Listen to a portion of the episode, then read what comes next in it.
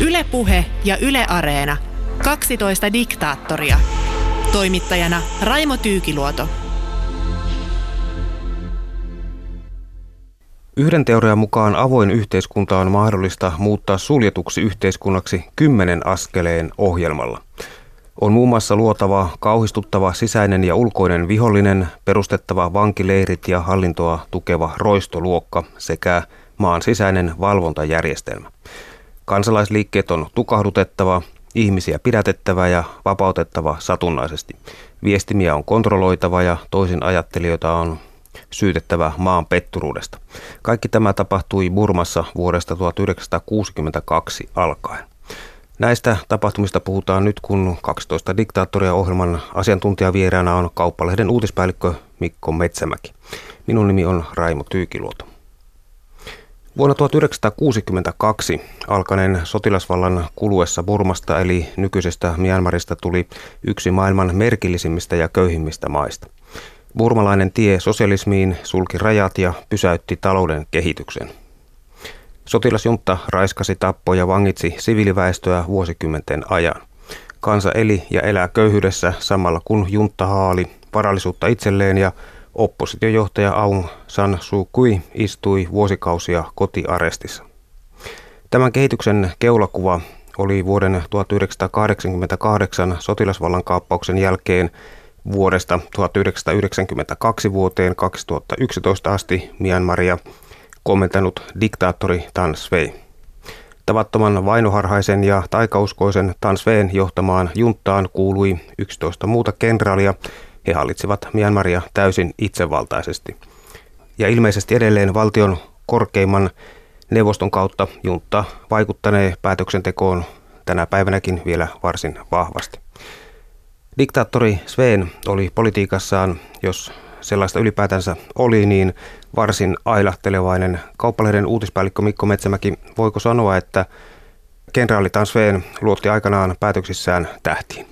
No kyllä näin voi sanoa, että tämmöinen usko astrologiaan ja erilaisiin henkimaailman asioihin on Myanmarissa tainnut olla historiallisesti hyvin yleistä noin laajemminkin, mutta sitten kun tämmöinen tiukallinen sotilasjuntta niin luottaa päätöksissään astrologiaan ja tämän tyyppisiin asioihin, niin siitä tulee hieman jopa koomista, että siellähän tehtiin tämmöisiä ihan niin kuin merkittäviä päätöksiä astrologien ohjeistuksen nojalla, niin kuin vaikka maan pääkaupungin siirtäminen toiseen paikkaan ja se, että millä tähdille suotuisella hetkellä niin se kannattaa tehdä, niin tässä luotettiin astrologisiin neuvoantajiin. Kaakkois-aasialainen Myanmar ei ole pieni maa. Entisessä Brittien siirtomaassa on noin 60 miljoonaa asukasta, eli lähes Ranskan verran, ja pinta-alaltaan se on Ranska plus Itävalta ja Sveitsi, eli aika kattavaan ihmisjoukkoon osui tämä astrologinen päätöksenteko. No kyllä, ja kyllähän Myanmar on ollut niin kuin merkittävä alueellinen tekijä noin historiallisesti, mutta voi sanoa, että siellä on maata on ehkä kohdannut vähän heikko herraonni sitten vuosikymmenten varrella. Kuuluisin Burman imperialisteista oli Burman siirtomaapoliisin virkailija Eric Blair, joka myöhemmin ryhtyi kirjailijaksi ja otti taiteilijanimen George Orwell ja kirjoitti kitkerän siirtomaa-romaanin Burmalaisten päivät. Osansa kirjassa saivat niin britit kuin burmalaiset, joiden luonnehdittiin kulkevan tuskien taivalta, ja näinhän se on ollut. No näin se on ollut, ja Orwell tosiaan, niin hän oli tämmöinen parikymppinen kaveri, kun hän 20-luvulla 5 vuotta vietti siellä Burmassa, ja ei nyt varsinaisesti ollut mikään toimittaja tai kirjoittaja vielä, mutta kokemukset tekivät niin suuren vaikutuksen, että sitten hän esikoisromaaninsa kirjoitti näistä Burman päivistä. Ja meillähän Orwell on tuttu lähinnä vuosina 1945-1949 kirjoittamastaan kirjasta 1984, jossa hän ennustaa, että kaikkiin ihmiseen kohdistuva totaalinen valvonta ottaa ohjat käsinsä. Ja itse asiassa Burmassa eli nykyisessä Myanmarissa näin kävi diktaattori Shwen johdolla vuonna 1988. No joo, kyllä niin kuin Burma tai Myanmar on yksi esimerkki näistä diktatuureista, jotka ikään kuin Orwellin viitoittamalla tiellä ovat kulkeneet. Ja tietysti Orwell tunnetaan myös tuosta Eläinten vallankumous romaanista, joka on hieno kuvaus siitä, kuinka vallankumous ikään kuin kääntyy itseään vastaan ja hyveellisistä vallanhaastajista tuleekin tämmöisiä sikamaisia diktaattoreita, että tavallaan niin tätäkin voisi soveltaa tietyllä tavalla Myanmariin. Orwell on ollut monella tavalla aikansa edellä kyllä ajatuksissaan. Kyllä, joo. Tämä tämmöinen niin kuin uusi kieli ja newspeak, mistä hän puhuu, että tavallaan annetaan asioille uudet merkitykset, niin sehän on toki niin kuin politiikassa paljon käytössä, erityisesti tämmöisissä niin kuin harvain valtaisissa maissa, mutta toki se niin kuin voi ajatella, että se puhe on paljon tuolla niin kuin yrityskielessäkin ja tuolla, että kun katsoo yritysten tiedotteita, niin niissähän ei puhuta irtisanomisista useinkaan tai ihmisten vähentämistä, vaan strategisista uudistuksista ja toiminnan tehostamisesta. Näinhän se tuppaa menemään. Orwellin kirjassa 1984 pääroolissa on juuri henkilöpalvonnan kohteena oleva diktaattori nimeltä Isoveli, joka valvoo kansalaisten kaikkia liikkeitä yksityisyydestä välittämättä. Totuusministeriö väärentää historian vallanpitäjien halvomaksi ja muokkaa yleistä mielipidettä diktaattorin eli isonveljen kuloistenkin etujen mukaan.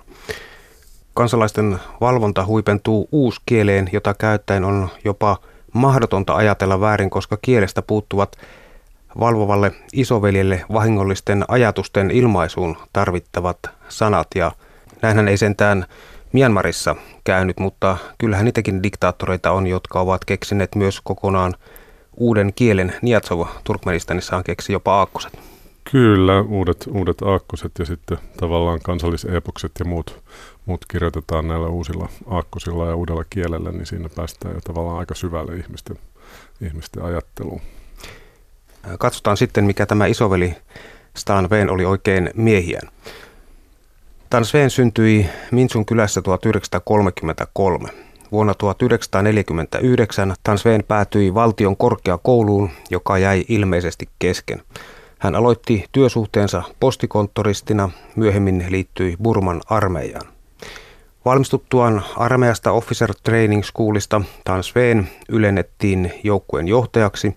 1953 hänet ylennettiin sotilaskomentajaksi ja 1955 kapteeniksi.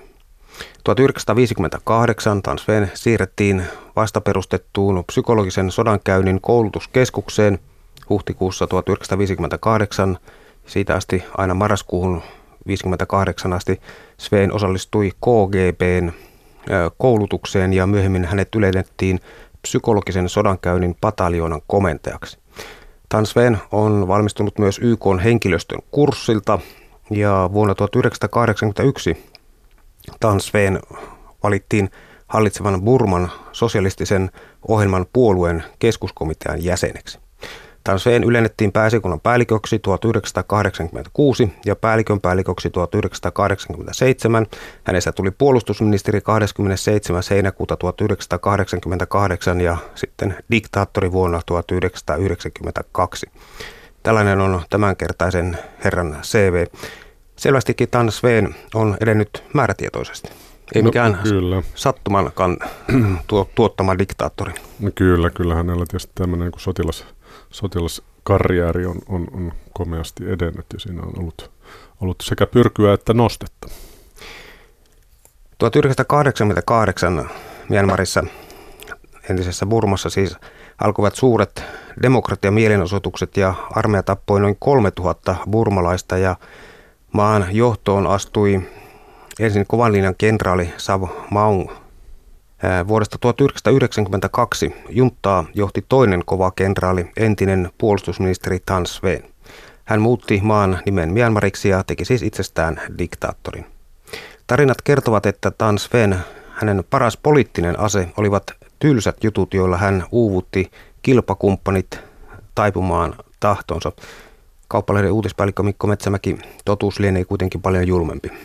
No kyllähän sotilasjunttien parhaita aseita yleensä ovat ihan ne konkreettiset aseet, joilla toisia ajattelijat pidetään hiljaisina ja niin on ollut myös Myanmarin tapauksessa.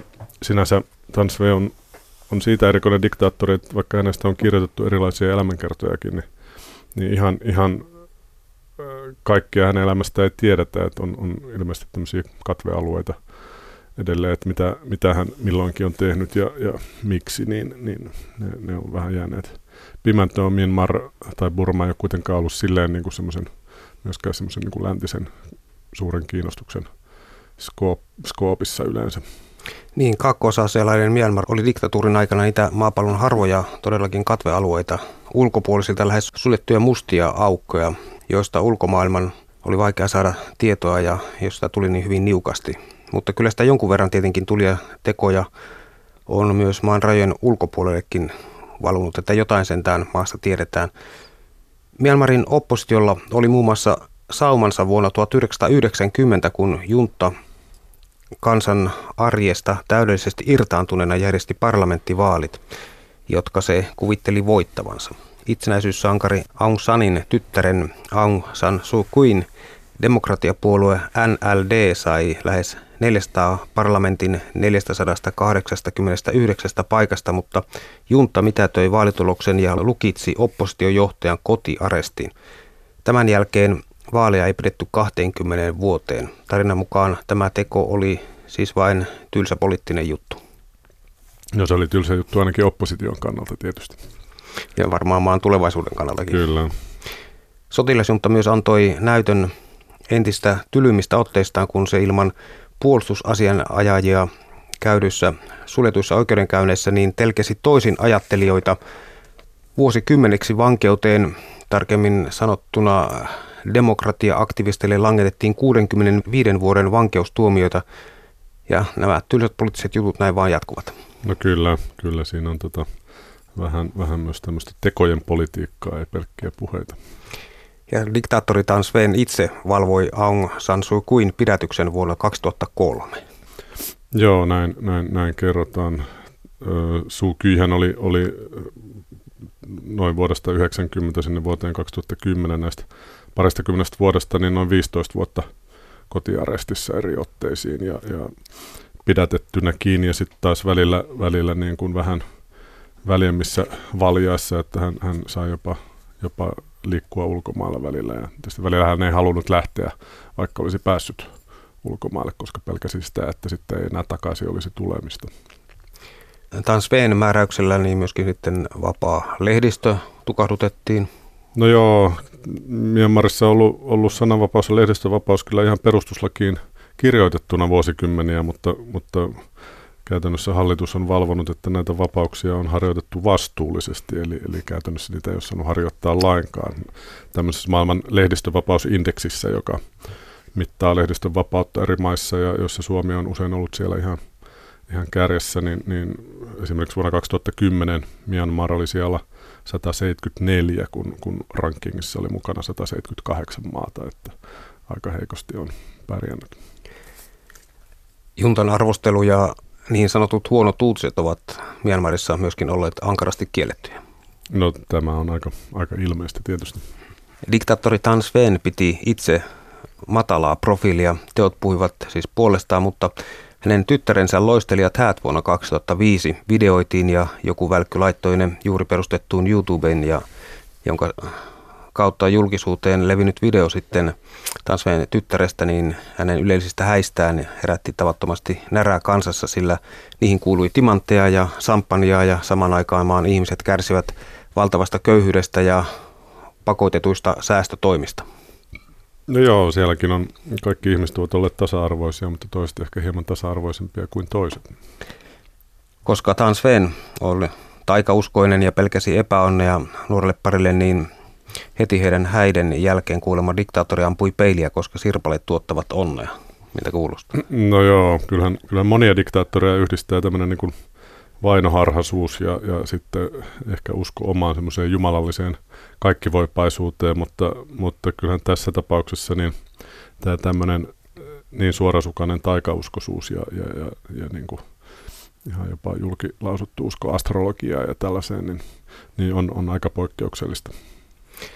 Niin, Than Shwetä häntä luonehdittiin murheelliseksi, huumorin tajuttomaksi ja melko vetäytyneeksi henkilöksi.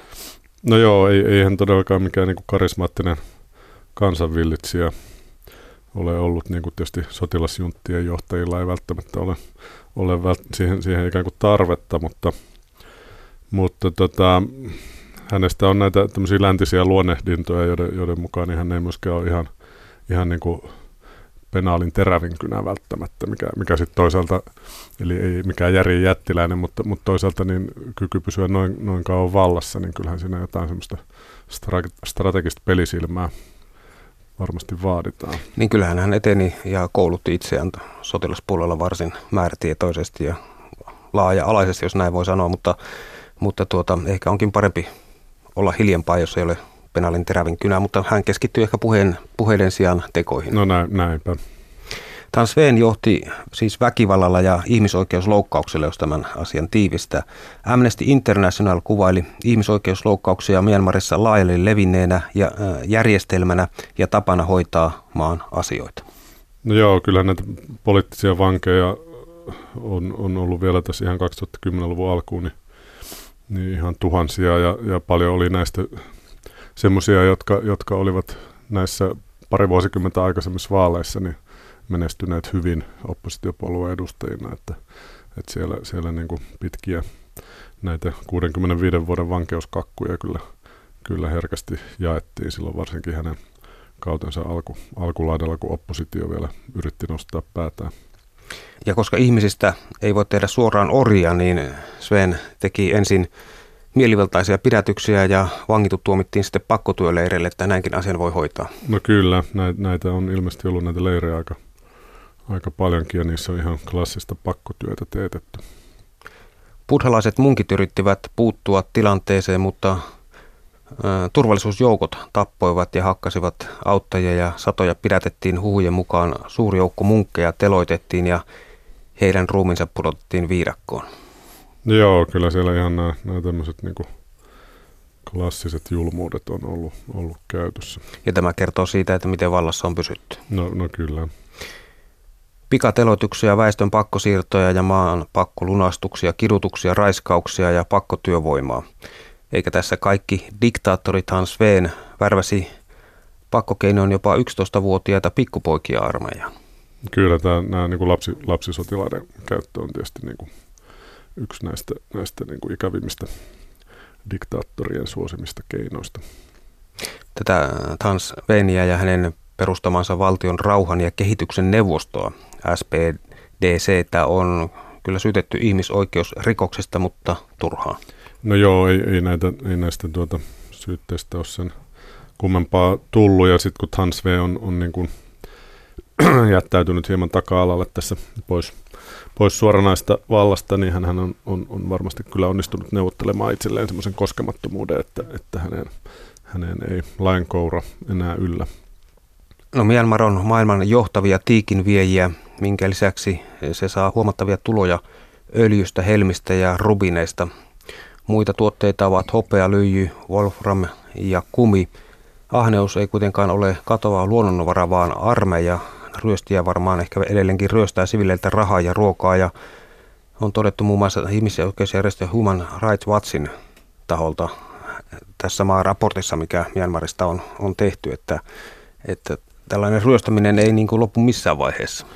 No joo, siis jännittävähän on se, että Myanmar tai Burma oli silloin niin kuin Englannin siirtomaana ja itsenäistyttyään toisen maailmansodan jälkeen niin aika hyvässä kehitysvauhdissa, että se oli Filippiinien ohella Kaakkois-Aasian vauraampia maita ja jopa maailman suurin riisintuottaja välillä ja ihan kohtuullisen kokoinen öljyntuottajakin ja väestö oli varsin lukutaitoista ja näin, mutta sitten tämä vuoden 1962 sotilasvallankaappaus niin onnistui kääntämään tehokkaasti kehityksen suunnan ja maa alkoi taantua sinne kaikkein köyhimpien maiden joukkoon. Niin, sotilasjuntaan vuosikymmenet olivat pimeää aikaa Myanmarissa paitsi ihmisoikeuksille myös taloudelliselle kehitykselle. Maaseudulla härät vetävät yhä auroja ja teitä rakennetaan käsityönä. Tavallinen kansa sinnittelee äärimmäisessä köyhyydessä saaden elantoa kalastuksesta ja riisin viljelystä. Samaan aikaan arjesta vieraantunut junta ja sen lähipiiri viettävät luksuselämää, muun muassa rakennetuvat itselleen viidakkoon uuden pääkaupungin, jossa jo alusta mainitsit. No joo, kyllä tämä juntta rakensi tämmöisen hyvin valtiojohtoisen sosialistisen talousmallin, jossa kaikki merkittävät toimialat niin valtiollistettiin ja yksityistä yritteliäisyyttä ei oikeastaan niin käytännössä juuri suvaittu. Tavallisen kansan keskuudessa vain 40% lapsista käy loppuun 5-vuotisen peruskoulun ja tuberkuloosi ja HIV-tartunnat ovat hyvin yleisiä, eli varsin alikehittynyttä siellä on. Kyllä, hyvin surullista meininkiä. Kansalaisilla ei myöskään ole poliittisia oikeuksia tai sananvapautta. Kokoontumisoikeuskin on hyvin rajoitettu, sillä ilman lupaa pidetyt yli 5 hengen kokoontumiset on kielletty. No joo, vuoteen 2012 asti niin oli ainakin hyvin tiukkaa, että esimerkiksi kaikki printtijulkaisut piti hyväksyttää viranomaisilla ennen niiden julkaisemista, mutta käsittääkseni tässä on kuitenkin niin tällä vuosikymmenellä tapahtunut tiettyä edistystä sotilasjuntan jättäydyttyä syrjään. Amnesty Internationalin mukaan muun muassa 77-vuotias Aung Tein tuomittiin 80 vuodeksi vankeuteen satelliittipuhelimen hallussapidosta. Puhelimella hän oli yhteydessä maailmalla oleviin oppositiopuolue NLD:n jäseniin, tämä siis Than Shwen diktaattorikauden aikana. Joo, kyllähän tästä semmoinen niin kuin orwellilainen olo tulee, että se valtio pitää silleen suljettuna, että sinne ei tulla eikä sieltä poistuta ja informaatio ei saa liikkua. Freedom House-järjestö puolestaan kertoi, kuinka 4 myanmarilaista sai 7-19 vuoden vankeustuomiot hallitusta arvostelleen runokirjan kirjoittamisesta.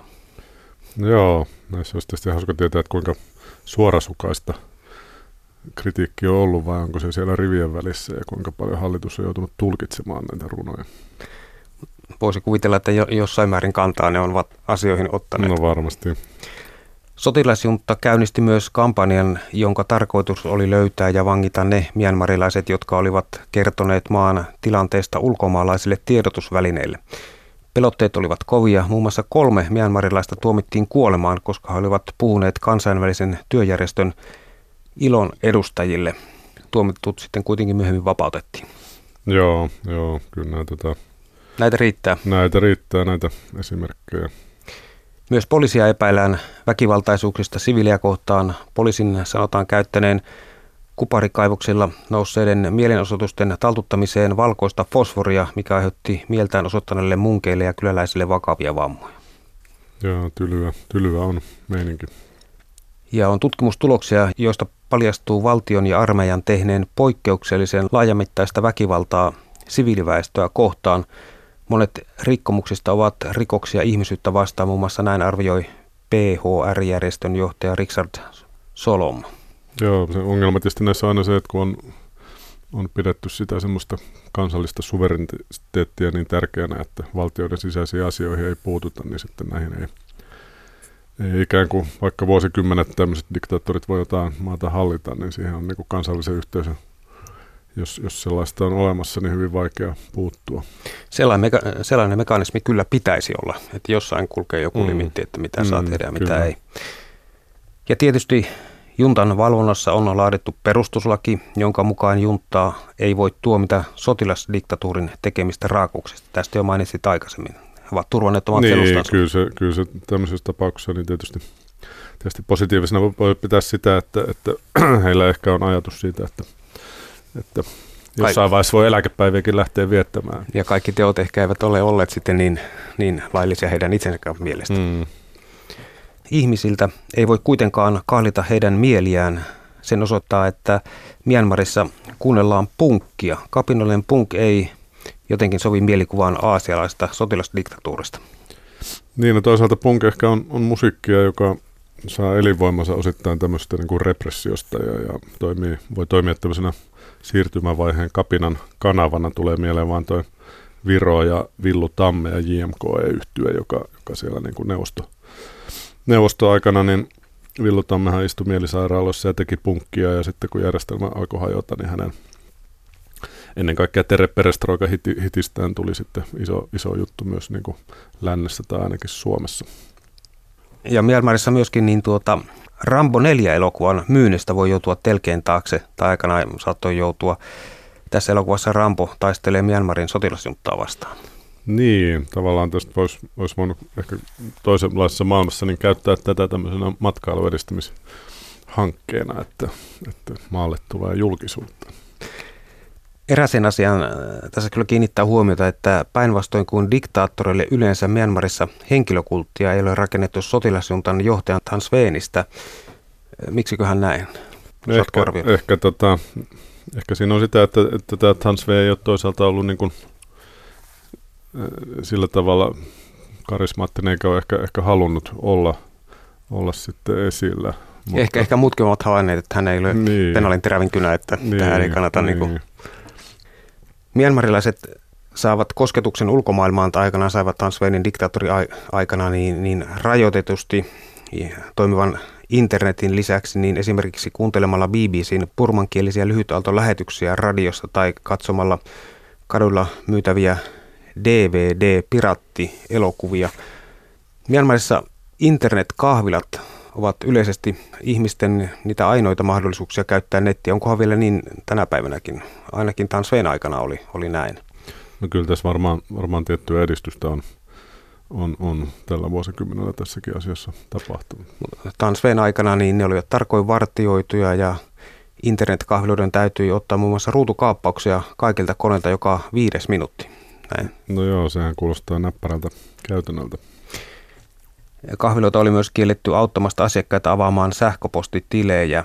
Sähköpostipalvelut, kuten Yahoo ja Hotmail, olivat Than Shwen aikana suljettuja ainakin. Kyllä. Tiukka palomuuri estää siis pääsyn vapaaseen internettiin, ja se onkin lähinnä Myanmarin oma intranet. Ja intranet oli täysin puhdistettu hallituksen vastaisesta mielipiteestä. Tämä siis Than Shwen diktaattorin aikana. Nyt oletettavasti tilanne on hivenen parempi. Kyllä, joo. Tietysti tämä niin kuin internetin hallinta on niin kuin vähän isommissakin maissa nykyisin ongelma, tai sitä pidetään ongelmana, että esimerkiksi Kiinassa niin sieltä pääsee kaikkiin palveluihin suinkaan internetissä. En tiedä, miten Kiinassa rangaistaan, mutta Than Shwen ainakin kehitteli sellaisen jutun, että muun muassa modemin käyttö niin ilman lupaa, niin siitä sai 15 vuoden vankeustuomio. Niin no kyllä ne hetken aikaa miettii ennen kuin käyttää modemia. Se on aika kova tuomio. Yle Puheessa 12 diktaattoria.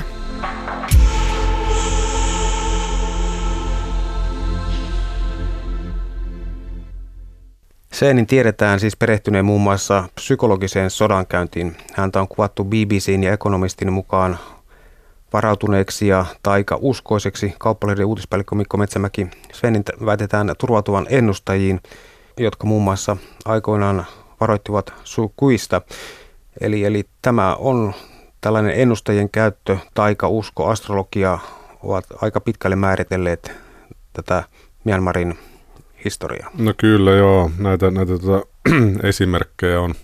Jostain luin semmoisen tarinan perheestä, jonka isä oli hukkunut jokeen, ja sitten perhe oli mennyt tämän työnantajalta hakemaan todistusta työsuhteen päättymisestä, ja tämä todistus laitettiin sitten miehen hautaan, ja syynä oli se, että perhe oli huolissaan siitä, että ilman tällaista paperia niin miehen henki olisi luultavasti jatkanut päivittäisessä työssäkäyntiä, että todistus sitten esti tämän.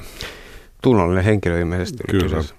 Sotilasjunta yritti Shwenin johdolla tehdä talousuudistusta. Junta päätti muun muassa korottaa polttoaineiden hintoja huimat 500%. Korotus näkyi heti bussilippujen hinnoissa, joten pelkkä työmatka alkoi syödä melkoisen osan työläisten päivän tienestistä ja levottomuus alkoi lisääntyä. Aikamoinen moka. No joo, kyllä tämä melko tämmöistä kotikutoista ja erikoista tämä burmalainen sosialismi oli, ja usein tämmöisiä niin kuin monia järjettömiä ratkaisuja tehtiin. Ja aina oli vastauskin valmiina, kuten monilla muillakin despoteilla. Shwen syytti luonnonvaroiltaan rikkaamaan ahdingosta ulkomaailmaa. No ulkomaalaisia on aina helppo syyttää omista ongelmista. Than Shwenistä ja hänen kenraalikunnastaan tiedetään kuitenkin varsin vähän.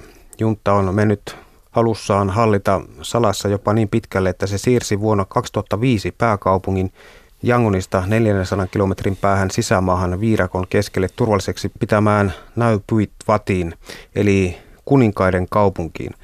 Erään tulkinnan mukaan kyse oli suuruuden hullun Shwen aikomuksesta elvyttää muinainen Burman kuningaskunta ja nousta itse sen ensimmäiseksi kuninkaaksi Naypyidatissa oli linnoituksen kaltainen asumus Shweillä. Joo, näitä teorioita tästä pääkaupungin siirrosta tosiaan on erilaisia, ja tämä on yksi sitten tämä niinku teoria, joka korostaa tätä astrologian merkitystä, että oli semmoinen astrologin näkemys siitä, että nyt niinku tulee suuri onnettomuus, ellei pääkaupunkia siirretään, ja sitten se päätettiin siirtää. Diktaattorin kaupunki on myös maantieteelliseltä sijainniltaan niin kaukana demokratiasta kuin mahdollista. No joo, se on hyvä huomio. Nayptavia halkoi 8-kaistainen moottoritie, joka avautui kuin tyhjästä halkumaan autiota ja kumpuilevaa vaikeakulkuista metsämaisemaa. Silleen vaan viidakon keskelle 8-kaistainen moottoritien pätkä. Siinä on ollut tehokas rakennusprojekti. Siinä on ollut Penalin Terävinkylän taas asialla. Kaupunki on rakennettu sotilaalliseen järjestykseen, asuntokorttelit, ostoskorttelit, hotellikorttelit ja niin edelleen. Eli jotain siellä on mietitty. Se on tämmöinen kasarmimainen arkkitehtuuri ollut käytössä. Sähköä uudessa pääkaupungissa riittää päinvastoin kuin muualla Myanmarissa. Niin, se maata on tainnut tämmöiset sähkökatkot huonon infran vuoksi niin vaivata kyllä pitkään. Mielenkiintoista, että keskelle viidakkoa sitten tämmöinen bykataan. Nykyaikaisesta eläintarhasta, joka sijaitsee siis täällä Nayptavissa, niin löytyy ainakin jokin tovi sitten niin tavanomaisten norsujen ja leijonien lisäksi harvinaisia valkoisia tiikereitä, himalajan mustakarhuja ja uhanalaisia metsäkissoja. Keskellä ei mitään sijaitsevassa puistossa on jopa ilmastoitu pingviinitalo. Mielenkiintoista tässä on myös se, että kukaan ei haluaisi olla siellä. Nayptavissa on malaria, käärmeitä ja se on pelkkää pusikkoa. Näin kuvailee eräs länsimainen diplomaatti Independent-lehdelle aikoinaan.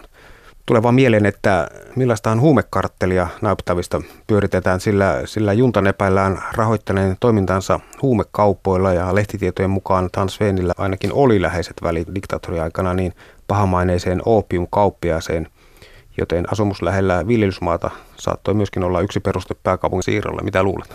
Niin, no kyllähän varmasti oppiumista ja heroinista ja muista tämmöistä huumeista, niin ainakin sijoitetun pääoman tuotto on kovempi kuin riisissä, joka on perinteisesti ollut se Myanmarin laajin elinkeino.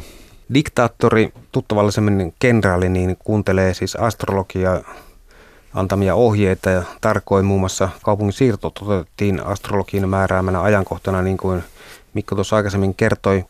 Joidenkin asiantuntijoiden mukaan pääkaupungin siirron taustalla oli vainoharhaisen Shwen pelko Yhdysvaltain hyökkäyksestä. Että tällaisiakin tarinoita tähän liittyy. Kyllä, näitä teorioita riittää.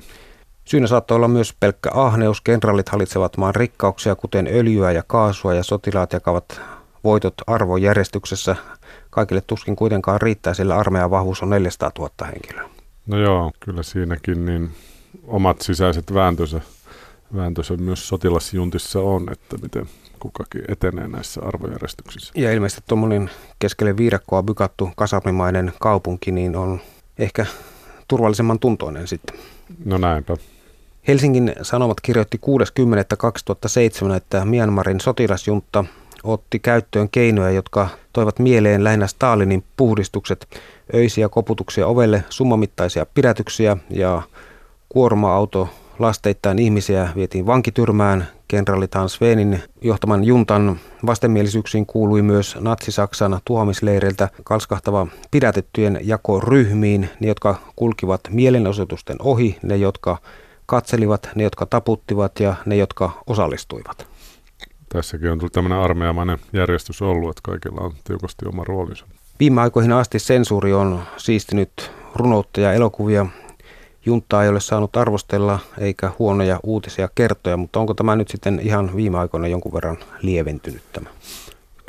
Kyllähän siellä on ihan niin kuin suhteellisen vapaat vaalitkin jopa järjestetty tässä muutama vuosi sitten, ja tosiaan tämä sotilasjuntta on noin niin kuin muodollisesti ainakin jättäytynyt syrjään, mutta siitä hieman epäselvyyttä kai on, että kuinka tosiasiallisena taustavallanpitäjänä armeija tai juntta siellä edelleen vaikuttaa, mutta kyllä niin kuin kehitystä on tapahtunut. Kansaa rauhoittaakseen juntta uudisti perustuslakia ja kutsui vuoden 2008 uutta perustuslakia kurinalaiseksi demokratiaksi, kun parlamentin paikoista armeijalle on automaattisesti määrätty 4. Kiintiökenraalit pystyvät varmistamaan, että Myanmarin perustuslakia on mahdoton muuttaa ilman kansan nousua. Että ensin he kuitenkin, ennen kuin alkoivat vallasta luopua, niin varmistivat valtansa. No kyllä, tämmöinen niin kuin perustuslain sementoiminen tai betonoiminen on tietysti aika toimiva malli usein ollut. Lailla ei ollut paljonkaan tekemistä kansan vapaan tahdon toteutumisen kanssa. Laki toki lupasi vapaat vaalit vuodelle 2010. Myöhemmin vaaleja kutsuttiin myös nimellä kenraalien pintaremontti. Joo, se on hyvä nimitys. Myanmarin sotilasjuntalla oli oma päivälehti aikanaan. Myanmarin Uusi Valo se oli nimeltään. Suomeksi käännettynä lehden verkkosivuilla ei ollut aikanaan sanallakaan mainintaa siitä, että Myanmarissa pidetään ensimmäiset parlamenttivaalit 20 vuoteen. Se ei ollut uutinen, kenraalit olivat näin päättäneet. Täällä ei ole mitään nähtävää, he totesivat, mutta näissä, itse asiassa näissä lehdistönvapausindekseissä niin kyllä se Myanmar on alkanut nousta sieltä ihan pohjalta myös viime vuosina, että siellä ehkä niin kuin tiettyä vapautta silläkin puolella on niin kuin alkanut kehittyä. Niin kyllä se näytösvaalidiktatuuri on kuitenkin enemmän kuin näytösvaaliton diktatuuri. No näinpä. Voiko Mikko Metsämäki sanoa, että oli pieni heikkouden hetki ja ele kenraaleilta, kun alentuivat aikanaan vaaleihin? Niin se on vai alkoiko ikä painaa? Se on kiinnostava kysymys, oliko siinä todella tämmöinen, niin kuin, että eläke alkoi houkutella, että oli tarpeeksi varastettu valtion varoja siihen, että luotettiin, että kyllä tässä nyt mukavat eläkepäivät ovat edessä. Niin, vallansiirto alkoi vuonna 2011, kun sotilasjuntaa johtanut kenraali Than Shwe siirsi vallan siviliksi sonnustautuneelle kenraali Thein Seinille. Thein Sein nimitettiin maan presidentiksi ja sotilasjunta hajotettiin. Pääsy ei ollut demokraattinen vakaumus, vaan rappiotilassa olleen talouden ajautuminen yhä enemmän suuren naapurimaan Kiinan valvontaan. No kyllä joo, kyllä varmaan nämä niin kuin taloudelliset realiteetit lopulta niin alkoivat hieman painaa siinä, että tätä menoa ei voi jatkaa. Muutama viikko ennen vallan siirtoa niin Than Shwe oli kuitenkin noussut epävirallisen hallitukselle neuvoa antaman valtion korkeimman neuvoston johtoon. Neuvostoa tai sen roolia ei mainita perustuslaissa, mutta se on joka tapauksessa presidenttiä korkeampi taho. Lieneekö edelleen tällainen taho siellä? Taitaapa olla. Taitaa olla kyllä ainakin niin tämä Than Shwen tämmöinen niin ikään kuin diplomaattinen koskemattomuus on edelleen vahvasti voimassa. Et ei häntä kyllä varmasti tulla mistään rötöksistä koskaan saamaan vastaamaan. Vuoden 2010 tienoilla Than Shwe yritti kiillottaa tahrautunutta kilpeään ja olisi halunnut ostaa yhden maailman suurimmista jalkapalloseurosta Manchester Unitedin $1 miljardin summalla, mutta lopulta kauppa jäi kuitenkin sitten toteutumatta. Lieneekö propagandatemppu vai eläkepäivin harrastus? Niin, mä en usko, että ainakaan rahasta olisi jäänyt kiinni, mutta ehkä niin kuin tässä länsimaissa, kun on havahduttu tähän myös vähän niiden rahojen alkuperään, niin se ei olisi ehkä näyttänyt ihan hyvältä, että tämmöinen niin kuin kakkoisasialainen diktaattori tulee ja ostaa seuran, että vaikka muut hieman epäilyttävät rahamiehet ehkä ovat kelvanneet seurojen omistajiksi, niin tässä voi mennä raja. Vuonna 2016 presidentiksi valittiin Hitin Kuava. Nyttemmin keväällä 2018 Myanmar sai jälleen uuden presidentin Win Myintin. Noin 70-vuotias Win Myint on tehnyt vuosien ajan yhteistyötä Suu Kyin kanssa, joka istui takavuosina poliittisista syistä vankilassa. Suu Kyitä perustuslaki estää toimimasta presidenttinä, vaikka Suu Kyin kansallinen demokratiapuolueella on ollut jo useamman vuoden ajan enemmistö parlamentissa. Armeijalla on edelleen varsin vahva asema Myanmarissa. Sille on siis perustuslaissa taattu 25% parlamenttipaikoista ja 3 turvallisuusasioista koskevaa ministerin salkkua. Kauppalehden uutispäällikkö Mikko Metsämäki, voiko luonnehtia, että sotilasdiktatuuri on muuttunut demokraattisemmaksi? No kyllä varmasti näin uskaltaa sanoa, että kyllähän Suu Kyillä on tavallaan semmoinen niin kuin vähän pääministerin tyyppinen asema ollut maassa ja kehitys on ollut positiivista verrattuna näihin sotilasjuntan synkkiin vuosiin, mutta kaikki ongelmat eivät tietenkään ole takanapäin ja paljon tämmöisiä niin kuin kansainvälisestikin kiinnostavia pulmia, kuten tämä suhtautuminen Rohingan vähemmistöön, niin siellä kyllä pistää silmään. Niin se on ollut tässä uutisissa viime aikoina kaikista eniten. Kyllä. Than Shwella on vaimo ja 5 tytärtä sekä 3 poikaa ja Than Shwen tiedetään olevan diabeetikko ja hänellä huhutaan olevan suolistosyöpä, jota käy hoidattamassa muun muassa Singaporessa ja hänellä on enää harvoin esiintymisiä julkisuudessa. Ja Than Shwestä liikkuvien juurojen mukaan epäluuloinen mies pitää nykyään taistelulajeista ja pitää itseään buddhana. Mikko Metsämäki, aikamoinen tarina tämä Than Shwenkin tarina. Kyllä, hän on ihan omanlaisensa diktaattorien joukossa. Yle Puheessa 12 diktaattoria.